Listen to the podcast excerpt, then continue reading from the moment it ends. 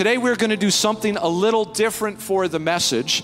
How many have been really just impacted by all God has been speaking over this last month? Amen? I mean, there's just been so much that's going on. I mean, if we go back, go back to Emma and Sam at the start of August, and there's some different words I was able to share. And then Pastor Sharon just crushed it last week with her message. I mean, it was so good. And doing that, so what we thought we'd do a little different here on Labor Day today is we want to take some time to actually unpack some of the things that God's been saying to us in more of a conversational format. So I want to welcome Pastor Sharon, Pastor Samuel, and Victoria Martin, who are going to be coming to join me today. And we're going to have more of a conversation to talk about different things God's been saying, but talk about how do we actually live this out? What does this look like? How can we as a church family make sure these are not just great services where we go, wow, that was powerful. I'm not quite sure what to do. That was powerful. But how do we actually be doers of the word? Amen? And so why don't you give these guys a hand as they come. The team is getting things set up. And come on in and grab your seats. Other thing I have to give a shout out. I don't know if we have any Canadian basketball fans in the house, but close your ears if you're waiting to watch the taped game later, but Canada did get the victory today, so they advanced in Jesus' name. So praise the Lord for that. I was really praying it'd finish before service started because I would not be able to focus very well. It was a tight game, but we won. We came through in the end. So I tell the truth. Me and Pastor Sam were hiding out in the hallway watching it on my phone to see what the final score was, but we did get in before service started, so we did. There was a minute left before service start. So you guys missed prayer then? You know what? We're always praying.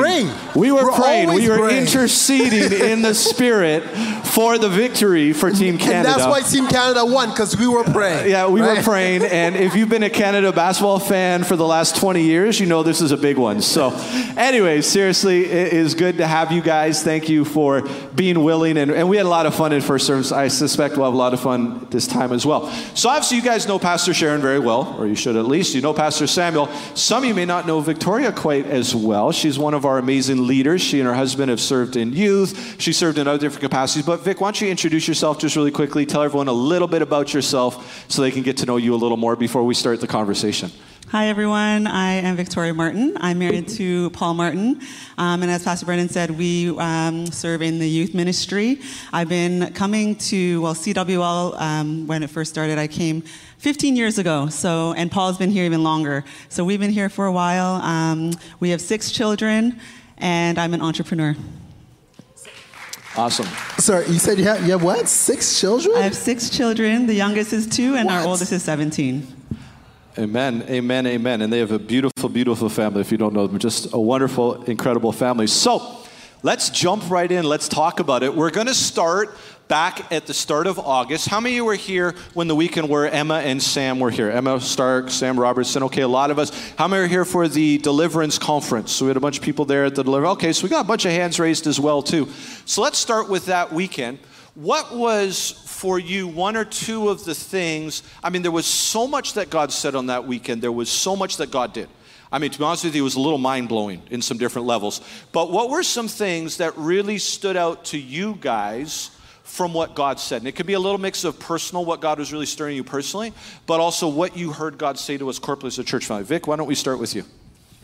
So leading up into this season, I've already been kind of fascinated with deliverance and just seeing demons cast out to the supernatural, because that is our mandate as Christians. That's kind of base level stuff that we're supposed to be walking in, though a lot of us aren't. And so I was excited to go to the Demon Busters Conference, and we saw so many people just set free from, just bondages and demons, really, and it was just so cool to see how we were empowered to exercise our authority, because we all have authority in Christ, and we're walking this daily life, but really it's a spiritual war, and we have to be so cognizant of that. And so I think just the reminder of that this is battle, and we are empowered to walk in authority and in victory. Amen, amen, amen. I want to drill down on that a little bit more. So, we talk about this authority and the victory that we have and walking in authority.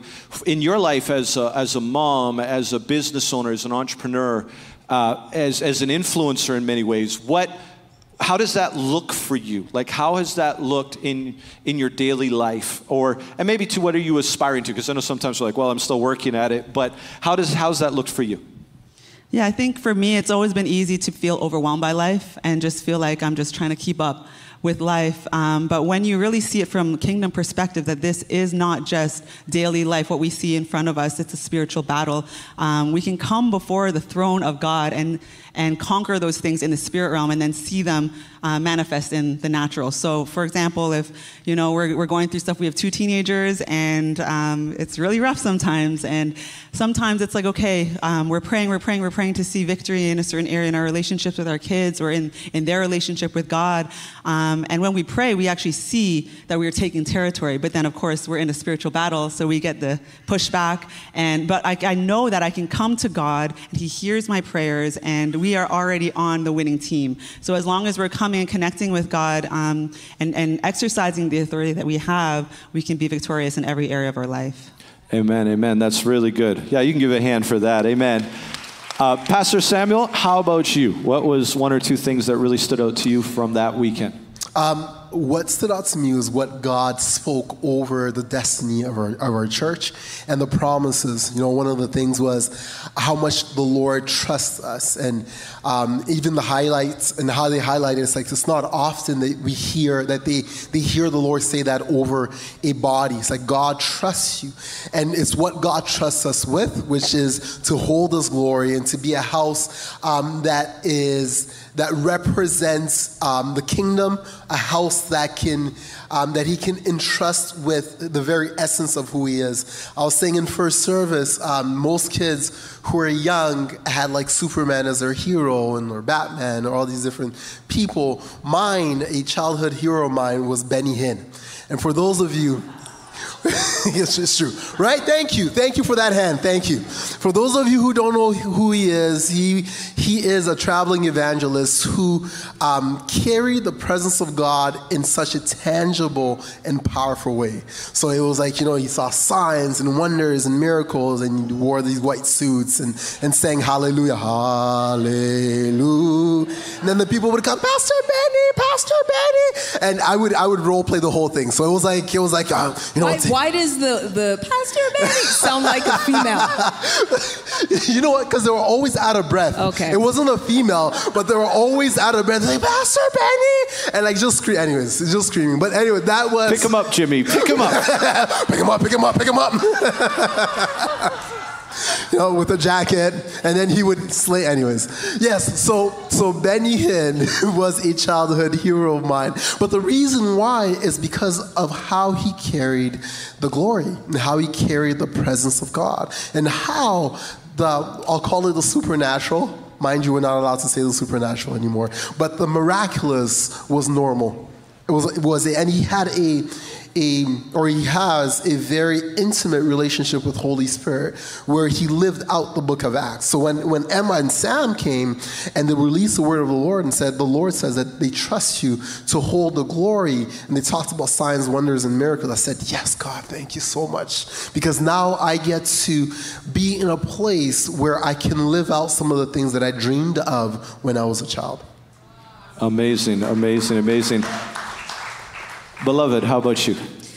Yeah, I would agree just with everything everybody said. I think the scripture talks about in Matthew 12 that this is how you know the kingdom of God has come upon you, where demons are cast out and where freedom is obtained. And I think one of the things that really stood out to me while Emma and Sam were here was that they raised the water levels in our house to go after something in God that should be normal Christianity, but unfortunately for most believers is not part of our daily walk, which is seeing people set free, the kingdom of God coming upon people in a miraculous way. I think something else that stood out to me was they referenced this in one of the prophetic words. They said, you no longer will be a pool of Bethesda. And in fact, if you've been around here long enough, we've been on this platform. We said, like, God is stirring the pool of Bethesda in the scripture, which talked about where people, would dip themselves in the pool and would become whole. But they said, we are now becoming a river. How many people remember this song? It's like an old church song. There is a river of life flowing out from me. Anybody makes the way to walk and the blind to see. Anyways, I'm gonna sing it. I just know who went to church, you know. Some of you are looking at me like, well, what song is that? Okay. All right. So one of the words, the distinctive words, was that God was going to, that this would become a river that would flow, that would start, you know, God would do something in our midst that would flow from here to the nations. And that was really exciting for me because I know for myself, I've always carried the nations in my heart. I've carried the nations from the time that I was a little girl. I would pray. I would hold, you know, the flag of Spain, and I would weep over the flag of Spain. I would take the flag of another nation, weep over another nation. And I know the Lord, if you look around, the nations are gathered here, and the Lord has mandated us that what he is going to do here in stewarding the glory, that it would touch the nations of the earth. So that was quite exciting for me, that no longer are we just a pool where people are going to dip in and dip out and get healed and whole, but we would be a river that runs to the nations of the earth. That's good. Yeah, that's really, really good. I think one of the things I'll add that I'm always very challenged. I'm really challenged regarding this every time I sit under particularly Emma's ministry, but also Sam coming as well, is I'm just challenged to be hungry for more. You know, it gets so easy that we just kind of settle in our devotions, our worship. And it was like this challenge for, you know what, there's more in God. There's more to believe for. There's more in the spirit realm that you can experience and walk in. Not that you're necessarily seeking those things, but in doing that. But then combined with that, there is such a scholarship and understanding of the Word of God that challenges me to go deeper in the Scriptures and challenges me to go deeper in my understanding of the Word. So those were just two things that really impacted for me. So let me bridge that into another question, because we want to keep growing as a prophetic house. And even when you talk about the prophetic in a room like this, you'll just have a whole diverse group of people. You have some people who are very comfortable with that, very excited about that. You have other people who maybe just don't understand it very much. Some people maybe have bad experiences. You talk about prophetic and you kind of cringe a little bit. You know, so we're talking about being healthy and a prophetic house. And one of the biggest things that I know I came to understand is that God will give you words, but you still have your part to play to steward those words. You still have to do your part. I think sometimes we just automatically assume, well, God said it, so that just means it's automatically going to happen, instead of understanding our part in stewarding it and our part in walking out. So, you know, God said a lot to us corporately. God said many things, not just in that weekend, but for many of us in here, God said things personally to us. What are some keys for us to walk out what God said? Maybe Pastor Sam, I'll start with you on this one. You know, the first thing you have to do is you have to judge your word. And what I mean by judge your word is you have to make sure you have to have the word on the backdrop of the written word of God. So it cannot be extra biblical. And if it is, you know, if someone comes and there's a prophet that says, you know, Satan is Lord, just you right away, you know, okay, this is not a word from God. So you have to judge it. You have to make sure that it's biblical. And we'll talk about this a little bit more, but you also, in judging the word, often, prophetic words are things that the Lord has already even hinted towards you, or if you've heard it before, or there is a sense of peace that comes when you hear it. There's a witness in your heart when you hear the word. And then there are times where the Lord will speak something that is out of left field that comes to realign you because your thinking of yourself was too small. But all that is part of judging the word. Secondly is you have to go through the word, and in order to go through the word is you have to first either like record it, write it down, make sure that you've kept the word, and determine what is your part and what is God's part. Because most, if not all, prophetic words are conditional.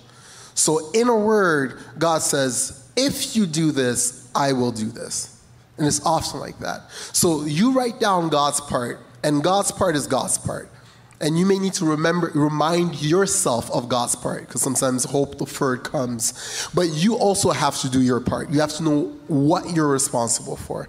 And for the word that we got as a church was, if you are willing, this is what God will do. So really the condition for us as a church body is our willingness to give God our yes when things get difficult, our willingness to take risks, our willingness to step out in faith. So if we are willing, then God will do. No, that's really, really good. I'll put a plug in here. If you're not familiar with Pastor Sharon and Pastor Samuel, lead something called School of the Spirit, and they dive much more in depth into these types of teachings and things. But beloved, you want to add a thought as well to how do we steward these words that are given to us well? Just to echo a couple things Pastor Samuel said, how many people have actually gotten a personal prophetic word? And how many people have that word documented? Hands up again. How many people go over that documented word once a month? Oh gosh. How many people go over that documented word once a week? Where are my students? None of you, where have you been? Anyways, here's the reality of it is that if we believe and you've judged a word to be an accurate word of the Lord, then that is something that is so precious to you about giving you insight as to what God is going to do in your life and how he's going to do it. The problem is a lot of us get words and it's like, oh, it seems like a delightful fantasy, something like, oh, maybe he'll do it, maybe he'll not. But every prophetic word, the person who's delivering it is releasing their faith in it. There's an anointing to deliver a prophetic word. There's an anointing to interpret that and receive it. And then there's an anointing to walk it out that your faith has to be released into it. So if you don't consistently go over the word, then you really are not building faith in your heart that which the Lord has said will come to pass. What does that look like? That looks like I've got a voice memo on my phone and I have a series of words that I'll go through periodically in rotation. And then what I'll do is I'll take the word and I'll begin to craft decrees over the word. So if the word was, hey, the word of the Lord says that you're going to be a prophet to the nation, then what I would do is I would take that word and say, Father, I thank you that you've made me a prophet to the nation. God, I thank you that you are opening doors. God, that your words are in my mouth. Father, I thank, and I begin to go to war with what the Lord has spoken. Yeah. Because here's the thing, if we just wait around to see it fulfilled, there is often conditions on it, and we're waiting around, and many people walk around highly disappointed that which was spoken over them never comes into fruition, but part of it is because they haven't released their faith in it through prophetic decrees. Yeah. So I want to encourage you when it comes to stewarding the prophetic word, part of the Bible says that you be found a good steward is that you go through the word, you look at scriptures that are in line with that word. If God says he's going to give you favor, he's going to open doors for you, then you begin to declare and to decree that. And interestingly enough, I believe right now we are in a window of time where many of you are holding words like you're holding them like stones in your pocket. They feel weighty, but they don't feel like they're going anywhere. And I feel like the Lord says, take those stones out. And like David did, he shot them out, to crush the giant that was coming after him. And I think many people are they're wallowing in doubt in a sense of like, I don't even know, like I'm getting older. I don't know if this is going to work, if you're going to do it. And the word of the Lord is take those weighty things that he has spoken over you out. For some of you, it may be marriage. For some of you, it may be that job that you're waiting on, and begin to release your faith in it. And that's part of the stewardship process. No, it's really good. And I can definitely say that's one of the things I've learned from my wife, because I was definitely one of those people who was very guilty of getting words, not properly documenting the words, and never going back over the word. So she said, hey, have you listened to that prophecy from that person recently? I'm like, no. And she's like, how about this? No. And because I didn't understand more of how to steward it well. Because something you don't know, you just get it. Oh, that's great. That's nice. But it's actually stewarding and walking it out. So it's really important. And I think for us as a church as well, it's saying, okay, we want to steward and walk out what God's doing. We want to say yes to that. Vic, any thoughts to add to all of this? I just want to say that I'm so grateful to be part of a prophetic church, because there have been so many times in the years that I've been here that I've gotten prophetic words from so many different people in key moments of our lives where we had to make key decisions. I can honestly say that I wouldn't be where I am in life if I hadn't gotten those words and, been obedient and, just stewarding those words while praying over them and like just waging warfare over God's will over my life. So, no, it's really good. And you mentioned in first service, you mentioned too about a word from Prophet Yule. Yeah. Do you want to share about that one that impacted you, just kind of as a personal example? Yeah, so Prophet Yule, when we were CWL back at Scarborough U of T campus, came and he was, as he always does, he'll call out a certain group of people to prophesy or pray over. And I remember at one point he was like, I want to pray for all the business owners. And I remember Pastor Brennan was like, Vic, aren't you a business owner? Stand up. And I'm like, it's okay. I was kind of just like hanging back, letting other people get their prophetic words, sitting down, so I didn't stand up. And then Prophet Yule looked right at me, called me out, and he was like, God has a huge call on your life. Just started going into this big prophetic word that was just lofty in my mind. I was like, wow, like that's interesting. I don't know if that, like, how is that going to be, you know? But I prayed into it and just, you know, continued just, again, asking God, okay, what is this going to look like? I pray, God, that your will be done. And just slowly, over the years, seeing God lead me to see some of the word that he gave me fulfilled. And so, yeah, I encourage you, if you have gotten any prophetic words, go back to them, pray over them, steward them well. Amen. Amen. So let's jump forward a little bit now. We're going to jump on the August 20th weekend. I had actually shared a message. Many of you were probably here to hear it, but we talked about 4 things that will keep us out of the promised land. So also we're talking about stewarding these words. We were talking about 4 things that can keep us out of the promised land, out of the promises, out of the words of what God has shared. And we talked about idolatry, sexual immorality, putting Christ to the test by speaking against God and spiritual leadership, and grumbling and complaining. So my first question for you is, what stood out to you and why? I'm going to start with Pastor Samuel again. So 2 of them stood out to me, but I'm going to start with grumbling and complaining. I remember, again, when my wife and I first got married, one of my goals was to have children. I'm like, married a week, I'm like, girl, get ready, because I will impregnate you and we will have many children, like a good Congolese man. But but she was like, you know what, let's just hold on, give me a year, and, you know, because once kids come, you know, it's a game changer, life changed forever. I was like, you know what, I am giving you a year and not a second less, okay?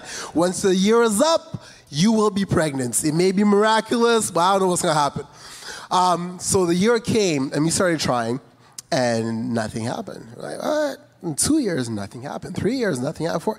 And by like the 4th year, or no, by the 2nd year, our doctor was like, you know what? You should get checked out. And we got checked out, and they called it unexplained infertility. And I was like, oh, wait a second. We came here so that you can explain to us what is happening. Why are you saying it's unexplained? If we wanted it to be unexplained, we wouldn't have come here. And it's unexplained infertility. So I get into the zone where I'm getting super angry with God. Why? Because my wife is working with kids, because she's a teacher. And at the time, I'm the youth pastor. So this is my conversation with the Lord. Oh, my God, that's not fair. I'm taking care of your children, but yet I can't have my own. Why, God? Why have you forsaken me? God, why? And not to minimize, it was really painful. It was really painful. It was hurtful. Not to minimize my pain, but that was the language and the conversation I was having with God over and over again. And the more I had these conversations with God, the deeper I went into the vortex of like, woe's me, I'm dying, and my life is going to end, and not trusting God. Until God gave me a little like tip. He's like, you know what? You can either continue to complain or you can get into a place of thanksgiving. And what he did is, at the time I was believing for twins. Guys, I didn't know what I was, I didn't, I was just like, you know what? If I can't have any, give me 2, just 2 for 1, 2 for the price of 1. Just. And anytime on the clock, it'd be like 11:11 or 10:10 or 9, or, well, it can't be 9:9. But anytime there was double time on the clock, it was a reminder for me to pray as opposed to complain and murmur. And what that did, it didn't really change, like, not miraculously we got pregnant, but what it did, it changed my heart. And it got me out of a place of doubts, of insecurity, of like frustration, into a place of expectation and faith. right? And that is how I've learned to deal with this thing of grumbling and complaining, because oftentimes it will come. I will have a reason to grumble and to complain, or I think I do, because, you know, there are times with the Lord, I have a short memory where it's like, you know, God came through, I face a problem, like, oh God, you're not going to come through again. But if I live out a life of one remembering God and thanksgiving, then I remain in a place of faith. That's good. That was the first one. You said there was two. Oh, yes. It was really loud. The second one that really stood out was dealing with sexual immorality. And we can talk some more about it if you have any questions, but I had a close to a 15-year addiction in this realm that I had to learn to kick. And in this place, I felt like there was no hope. There was no, like, I couldn't get out of it. And I hated being in this place, but I wanted to get out of it. And the reason why I hated being in this place was because I knew that it robbed me of hope, of destiny, and of strength. Because it was like one step forward, three steps back. One step forward, five steps back. And the Bible says that with sexual immorality, it is the only sin where you're sinning against your own body, right? And it is one of the key ways that the enemy keeps us bound when we compromise in our sexuality. And the reason why we compromise is because we aren't holding. And because of the nature of what we do as pastors, I've sat with a lot of people, and we hear stories, and it breaks my heart to see how the compromise first starts with not truly believing what the Bible says about it. That we start to water down the truth of the Bible to make excuses for our own comforts. So it's like, that movie isn't that bad. Sir, it is soft. Yeah. Right? That song, I'm just listening to the beats. Ma'am, he is whispering a lot of stuff in your ears as he's singing, right? And it's causing some stuff in your heart and in your mind. So it is holding a line, being able to hold a line of holiness so that we could have a not be close to, not try to figure out how close we can get to the line without sinning, but see how close we can be to God and God's standard. No, it's really, really good insights. I'll jump over, Vic. How about you? What stands out to you from that list? Yeah, for me, Paul and I used to go to schools and talk about sexual integrity and you know what the Bible says about sexual immorality. So that one for me seemed kind of obvious. It's the other three that are more subtle and heart issues that really only you and God would know if you're doing those things: grumbling, murmuring, complaining, speaking against God or authority, and idolatry is a big one too. We always think, okay, idolatry, I'm not serving any other gods, I only serve Jesus. But in your day-to-day life, what are you putting ahead of God? What is actually priority in your life? Because that is what is an idol to you. So for me, even with like social media, it can be an idol for a lot of people. I used to be addicted to Facebook, and Instagram, you have the never-ending scroll. Sometimes you wake up and your finger just goes automatically to your favorite app. Like, not even like, you're not intentional about it. You just open up the app. So for me, I really was intentional about setting my time before God before I open any apps on my phone. And that has helped to really just prioritize God, to say, okay, I'm not having anything else become an idol in my life, but I'm putting you first. And another thing for me as well, the last couple of years, I've really adopted a lifestyle of prayer and fasting. And fasting is one way to really just kill your flesh, your fleshly desires for anything else. Pastor Samuel talks about comforts. Like, what are you filling your voids with? Because we're really only supposed to be filling our voids with God. Yeah. So. No, it's really good. Pastor Sharon, how about you? I think they covered it all in terms of just kind of what stood out. I will say this. I think, when Pastor Samuel was talking about sexual immorality, I think most people felt like a lot of you were holding your breath. And, it's kind of like, what's coming next? Or are you going to zero in on me? Here's the reality of it. In our humanity, God made us as sexual beings. And I think, once again, on the stewardship thing, he asks us to steward ourselves or to rightly handle ourselves. There's a kingdom-wise way of handling ourselves in our sexuality. And I said this in first service, that when somebody is drowning, the reality is they tend to not have in and of themselves the power to save themselves. So when you are drowning in sexual immorality, and here's the thing about it, we live in a culture that literally says wrong is right and right is strange. Yeah.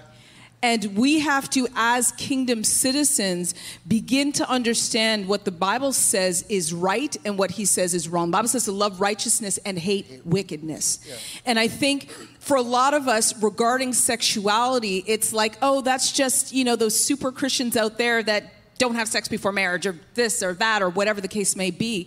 But in the power of God, when we see in the book of Romans, the Bible talks about that the same power that raised Christ from the dead literally abides in us so that we become not a slave to anything other than Christ. Yeah. So when something is ruling you, that we are not to be a slave to something or to, you know, whoever you obey, you become, that becomes your master. I think what the challenge we have as believers is to access more of the power and the presence of God, not to be ruled by sin and driven by sin as a taskmaster. Yeah. And I think that part of the journey, once again, if you're drowning, to get help is that it is found in community and it is found in vulnerability. The Christian walk in North America is or Western countries is a very individual walk. My business is my business. I'm going to do me. I'm going to do my thing. But the reality of the kingdom is drastically different than that. It says, bring who you are to the family of God, and there's healing in the family. That's why the Bible says he sets the lonely into family.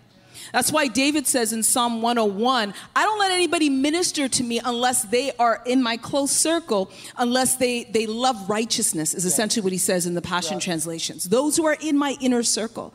So I said this in first service, and I'll say it again because I feel the anointing of God on this, that many of us need to pursue friendships or take your friendship to the next level where you become transparent. Somebody knows your inside and out, where you can look at somebody and say, this is what I'm struggling with, this is who I am, and have them throw their hands around you and say, okay, there is a better way, there is a God who can deliver you from that.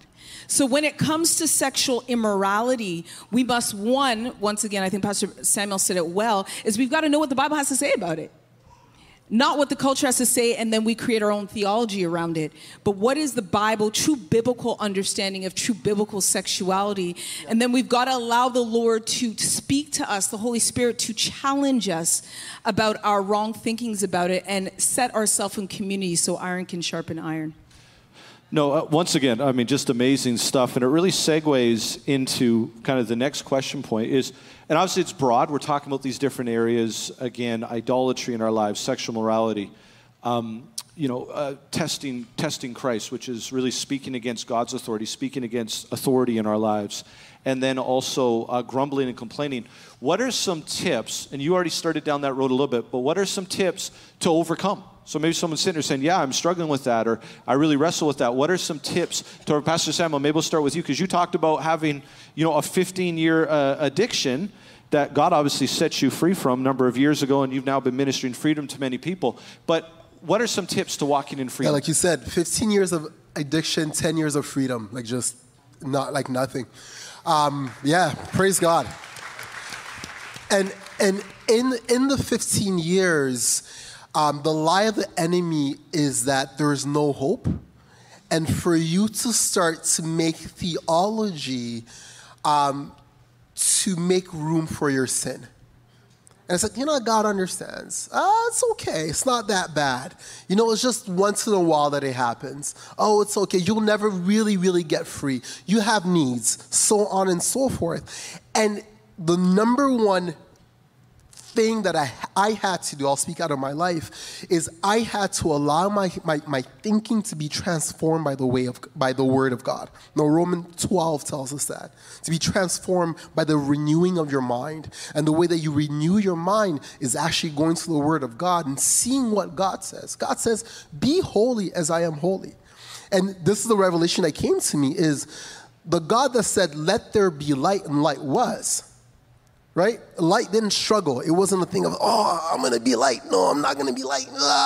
But there's power in the word of God when he said, let there be light. And light was the same God that looked at me, that looks at me, looks at you and says, be holy, right? And there's power in the word of God to transform you. But it is our job to now sit under the word and to listen to the word and allow the word to renew our minds, to renew our thinking, because the enemy plays with what we believe and what we think. And if he can get us to believe that there's no hope, he just bounds us again. Jesus frees us, we go right back into our vomit. He frees us, we go right back into our vomit because we think that the vomit is comfortable, because we think that the sin is what we need as opposed to God. That's the first thing. Second thing is, Pastor Sharon touched on it, is I had to find a community of trusted. And when I say community, it isn't 20 people. It's not 30 people. It was not Facebook. It wasn't Facebook. It wasn't Instagram. You know, it was a community, one or two people of trusted individuals who did not have the same struggle as I did. Because if they did, then it would become a pity party. It'd become, well, I fell, yeah, me too. Oh, woe's me too. Okay, what do we do? I don't know. Let's fall together, right? Or no one will challenge you, and there's no hope in that relationship. But I had to find people who I can look to and be like, you know what? If you did it, I can do it. And aspired to walk in the freedom that they were walking in. It's like a coach. It's like I'll call it a sexuality wholeness coach. So I had to find myself one of those. And then third, I had to make the choice to be fully transparent. Often in this, the thing that keeps us bound in sexual immorality is shame. We feel like something is wrong with us. So, you know, you bring it out the first time, 3 days later, you fall. Bring it up again. 4 days later, you fall. You bring it out again. 5 days later, you're like, you know what? I'm good because they're going to think I'm a freak. I lie? Right? So I had to make the conscious decision to be like, okay, do I want to hang on to my reputation or do I want to take a hold of true freedom? So I was like, I want to take a hold of true freedom, so here I am. And then it also helps that the people that I had in my life weren't like, I tried with a few people that were super like condemning. They were like, you're this, you're that. I was like, okay, I'm never going back to you. And I had to find people who displayed the love of God and the patience and the mercy and challenged me and said, you know what, you're better than this. You can do better. And here we are. Amen. Vic. Just to piggyback off of that, I want to say, even if you're not struggling somewhere sexually, it's always good to have accountability, especially for singles who are going into relationship. You might think that you're strong in that area, but if you're with the person that God made for you, you're not going to be strong. The fog. And so Pastor Brennan was Paul's accountability, and my connection leader was mine. So it was like, we had accountability, so it's like, okay, we really don't want to be telling our pastor that we did this in the car late at night. So that really helped us. But when we did fall, we had to also say, okay, we're going to be vulnerable and we're going to be open about that so that we can have that accountability. So I just want to encourage you guys in that. And then also, I'll touch on grumbling and complaining again, because Pastor Samuel mentioned just thanksgiving and gratitude. And there was actually a scientific study that was done on the brain that found that gratitude and anxiety cannot exist in your brain at the same time. So whenever you have those feelings of anxiety, which is usually what causes us to grumble and complain, if you switch, and again, back to renewing your mind, switch your mind to gratitude and focusing on what God has done for you, what you're believing him to do for you, you are not going to be focusing, and you literally can't, because it can't exist at the same time, on those things that are causing you to grumble or complain. Amen. That's really good. And then share what you guys do as a family with your text. So what we started doing last year was we every morning we'll do me, my husband, and our two older girls. We have a group text. So we'll share three things that we're thankful for in the morning every day. Yeah, it's really awesome. I think you guys somehow copied me by accident on that one day, or I think Paul was meant to text the group, and he texts me. Oh, yeah. So I get this text from Paul saying, today I'm thankful for this and this and this. And I thought, well, awesome, Paul, you know, kind of, I'm glad you're thankful for those things, you know. He felt really bad. I said, oh, don't worry. That's by far not the worst thing that someone's texted me by accident. But anyways, it's when you're someone's pastor and their phone number is, you get some weird texts. But anyways, moving onward here. Sorry, I have to ask, Pastor, what is one of the weirdest texts you've ever gotten? I don't know if it would be appropriate for public consumption. Let's just say a gentleman mistakenly texted me a text for his wife. Oh, no. Which was very romantic and was talking about some activities he wanted to participate in later in the evening. And so it ended up being a very awkward text, a very awkward situation. I texted him back and I said, I don't think this was meant for me. So anyways, yeah, it's just, watch what you text and double check your text numbers. But anyways, moving on with our very serious discussion about the scriptures. I mentioned last week, my wife brought a wonderful word about the two-sided coin. Oh, just to confirm. Yes, just to confirm. Sorry, Siri's trying to get in the act up here.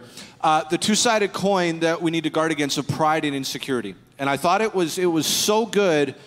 It's just so good on so many levels, but I know for me, it was like understanding it's the same coin and it's just different sides. So let's talk about that for a second. Maybe I'll jump back to you, Vic, you were just sharing, but what really spoke to you, this whole dynamic of, especially I think, because Pastor Sharon said it so powerfully, in where God's calling us and where God's taking us, we've got to make sure, we've got to wage war against pride and insecurity because both of them will stop us from stepping into what God has for us. So Vic, maybe just share what stood out to you in that area of pride and insecurity and how are you kind of walking that out in your life? Yeah, for me, the one that really hit home was insecurity. I grew up with not the best relationship with my parents. There was, spirit of rejection there. And then ended up getting into a really unhealthy relationship.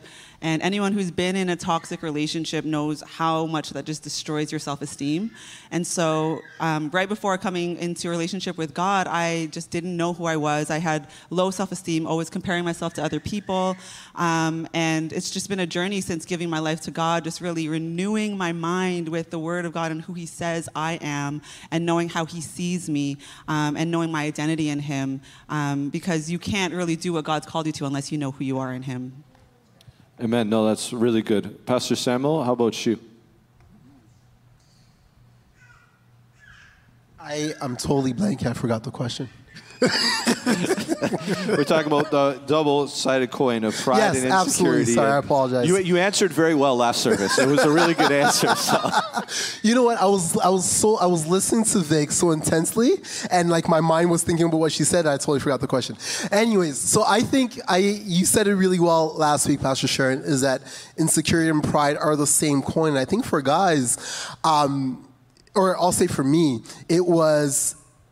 Where I was insecure, I would swing the pendulum, be insecure, and then mask it by pride because I didn't want anyone to know that I was insecure. So it's I'm insecure here, but insecurity would register as a sign of weakness. So because of that, then I would be prideful and pretend as if I have it all together and be no, I got it together. I got to figure it out. And or the other side where I felt like I had it all together, then I would just fall into pride. And part of it is because personally, I grew up having to rebuff feelings of rejection and abandonment just because of how I grew up and because of the relationship that I had with the adults in my life. There's a saying that says that the voice of your parents' voice become your inner voice. So if you live under a level of criticism, you will now have and it's even amplified, a 10-time critic on the inside of you. So for me, that was the case. So it's there was this constant critic that constantly told me that I wasn't good enough. So the way that it manifested was I really did believe that I wasn't good enough. So I was insecure, and to mask the insecurity, I would then become prideful, and I would show it would show as pride, and I had to snap out of it in the way that I did. Again, Romans 12 is I had to renew my mind, transform myself by the renewing of my mind with the Word of God. And Bill Johnson says this is that we can't have a thought about ourselves that God doesn't have about us. It is illegal to have a thought about ourselves that God doesn't have about us. So I had to really dive into the word and ask God, who do you say that I am? And believe who God says that I am so that I can snap out of this place of the ditch of insecurity and not fall into the ditch of pride. No, it's really, really good. Beloved, do you want to just add in? I mean, you preached the message, so if there's anything you want to add to it. I know we're coming short of time. I'll just say this. I think we've got to nail the comparison thing to the cross. In the household of faith, I think there's a responsibility. The Bible says they that compare themselves with others and compare themselves with themselves and all that is unwise. And I think the wisdom that God wants to give us is to figure out who he's made you to be, what you carry in the kingdom, and then to run your lane. And and I'll just say that. I just feel like we're in a season where the Lord is requiring of you. He requires of each and every one of us to stand tall. That's something that is not typical of Canadians. In fact, Canadians are a little bit more like, I'm just going to shrink so that we all can belong. Where Americans are like, I'm going to be the best of the best of the best.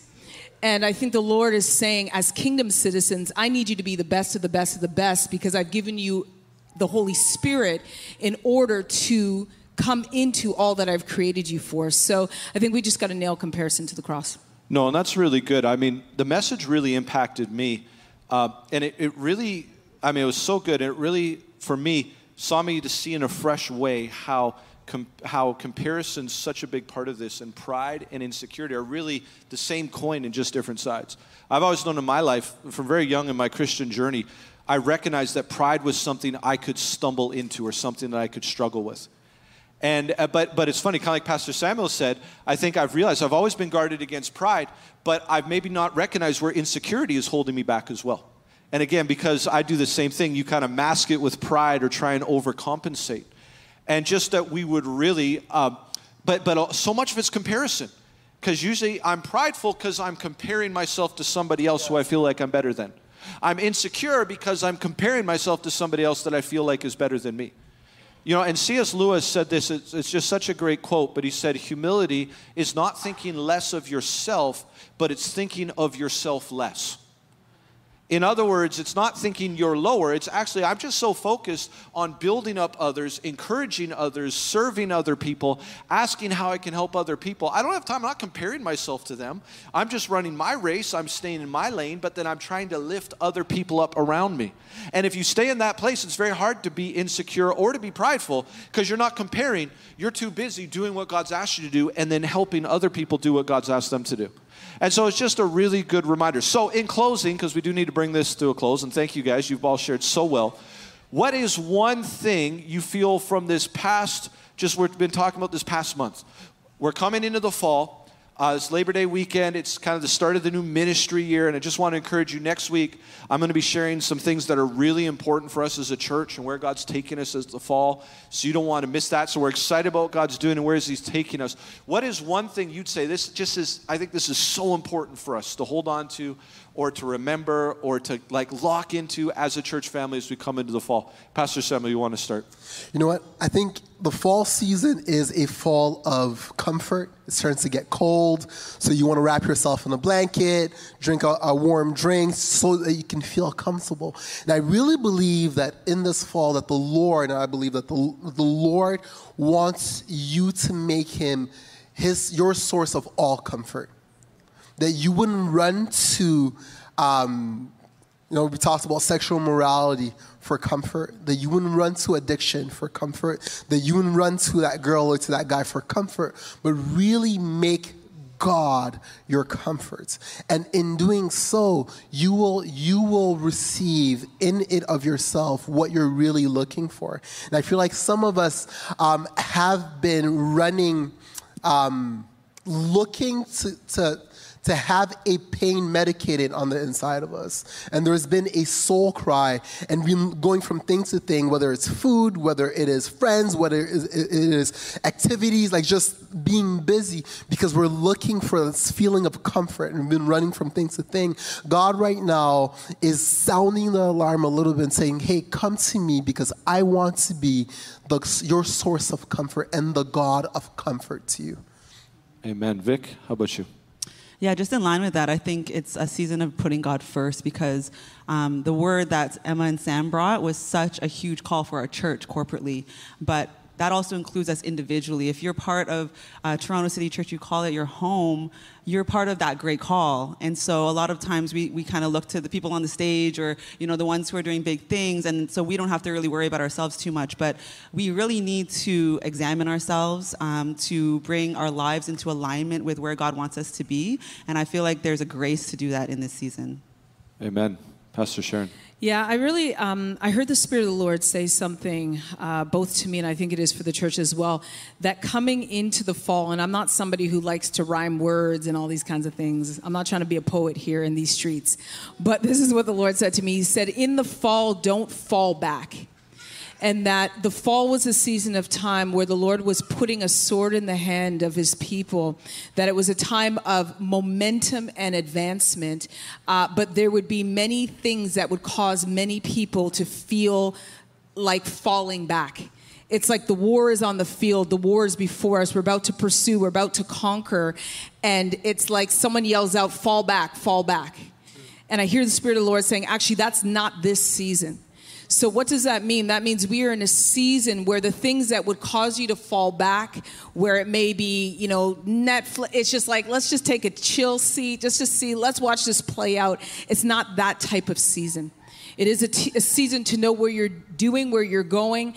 I really believe the Lord's going to release personally for personal understanding, personal wisdom for what some of you have to do in your business, on your job. This is Isaiah 11. He's clothing you with strength, with might, with the fear of the Lord. This is that season. So there has to be this understanding in your heart that there will be many things that will make you feel like, I'm just going to kind of go what Proverbs talks about, the lazy route. I'm just going to kind of, let me just lay down for another hour because I just don't feel like getting up and doing this. But this is not that season. This is a season of the sword. It's a season where we're advancing. It's a season of war. I think the nations are going to see, there are going to be various things that pop up between now and into the next year that the believers are going to have to say, hey, I have the solution and the answer for that thing right there. And believers are not weary and falling back. So this is also a season where you have to drink from the well of his presence. So if there has been any other season where you lock into the Spirit of God, presence-centered life, presence, it's like fire by night, cloud by day. When Israel is going through the wilderness, this is that season. So look for the presence of God in every subtle, even in the subtle movements where you're on your job and you're like, I don't know what to do about this. Look for the presence of God. Look for the peace of God. Look for the direction, the wisdom of the Holy Spirit, because this is that particular season. Amen. And I think that's a great spot for us to close this on. Yeah, and just really the word that came with it was we won't just fall back, but that we rise up. And so this fall, and I really feel that's an encouragement for us as a church family, even as we come into all that God's doing, let's not fall back. Let's not let the enemy cause us to retreat in any way, but let's press forward together. Let's rise up into all that God has for us. Amen? Come on, someone tell your neighbor, we're rising up. We're rising up. Tell somebody else, don't fall back. Don't fall back. All right, can we pray into this as we close? I'm here with you. Just we want God's grace and God's strength this season to walk this out. So if that's you, I just want you to hold your hands out like you're receiving something. If you guys can just pray over us and just pray out what you've been sharing. Maybe, Vic, if you want to start, let's just go down the line and just pray. Let's just receive from the Lord on this as we bring things to a close. God, we just thank you for everything that you are doing in this season, everything that you're speaking to us, God. I thank you for the call that you have on our church corporately, but also the call that you have on us individually. And I thank you that you know the plans that you have, God. And your grace is sufficient. So I pray, Lord, that every day we would wake up hungry for your presence, God, knowing that as we come to you, as we come before the throne room, that we can lay everything before you, that we can conquer in that place, because you said that we are overcomers by the blood of the Lamb and the word of our testimony. So I just declare a conquering spirit over every person here. I thank you, Lord, that we win every battle, big and small. And I thank you that we're walking in unity into the things that you have for us. In Jesus' name. in Jesus' name. And Father, I thank you that you are showing up as a God of all comfort for my brothers and sisters, God. God, those who are weary, those who are brokenhearted, those who have lost hope, God. God, I ask, Father, that they would know, that they would realize, God, that you are the God of all comfort, Father. You are the God of all. In you, Father, that they can find what their soul has been longing for. God, I also ask, Lord, that we would be obedient to your word, that God, that we would not just be hearers of your word, God. You've spoken to us. You are speaking to us, God, and you will continue to speak to us, Father. You have warned us, God. You've promised us. You've given your promise to us, God. There's so many words that you've given to us, God. God, we've listened to them. We've heard them. God, I ask that we would not just be hearers of your word, but Father, that we would be obedient, Father, to what you've asked us to do, God. God, we give you our yes once again this morning, God. We say yes to you, God. Yes, Father, to what you are asking us to do, God. God, we trust you with our hearts, God. We trust you, Father, with our past. God, we trust you, Father, with our places of pain. God, we trust you with our places of shame. God, we trust you, Father, with our most deepest, darkest secrets, God. God, we ask, Lord, that your light, Father, will illuminate the darkest places of our hearts, God, for the sake of freedom, for the sake, Father, of the promised land, for the sake of seeing the manifestation of what you promised us come to pass. God, we choose to be holders of your glory, God, and we ask, Father, that everything that comes against it, Father, would be, Father, annihilated, God, in the name of Jesus. God, we thank you, Father, for this. Yes, we thank you, Father, that we can trust you in the name of Jesus. Amen. If you want to just stand to your feet, I'm just going to pray over you fresh strength to rise, because many of you feel like incredibly weary and physically drained.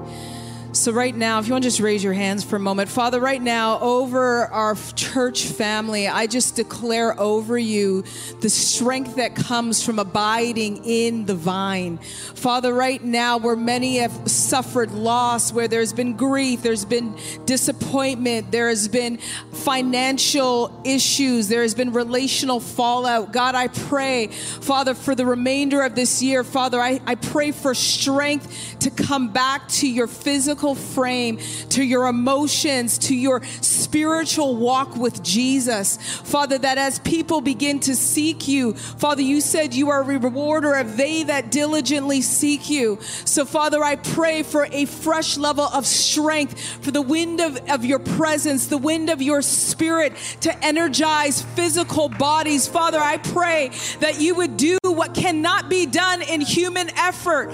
God, would you blow upon your people in a fresh way. Father, I pray over sleep right now. Father, that when we lay our head to sleep, God, that you would give to your beloved, even in the night hour. Father, you would download strategy and wisdom, that this would be a season of divine revelation. Father, I pray right now, Father, for physical bodies, God, down to the aspects on the cellular level, that you would rejuvenate, you would refresh, and that you would bring a new level of stride and anticipation.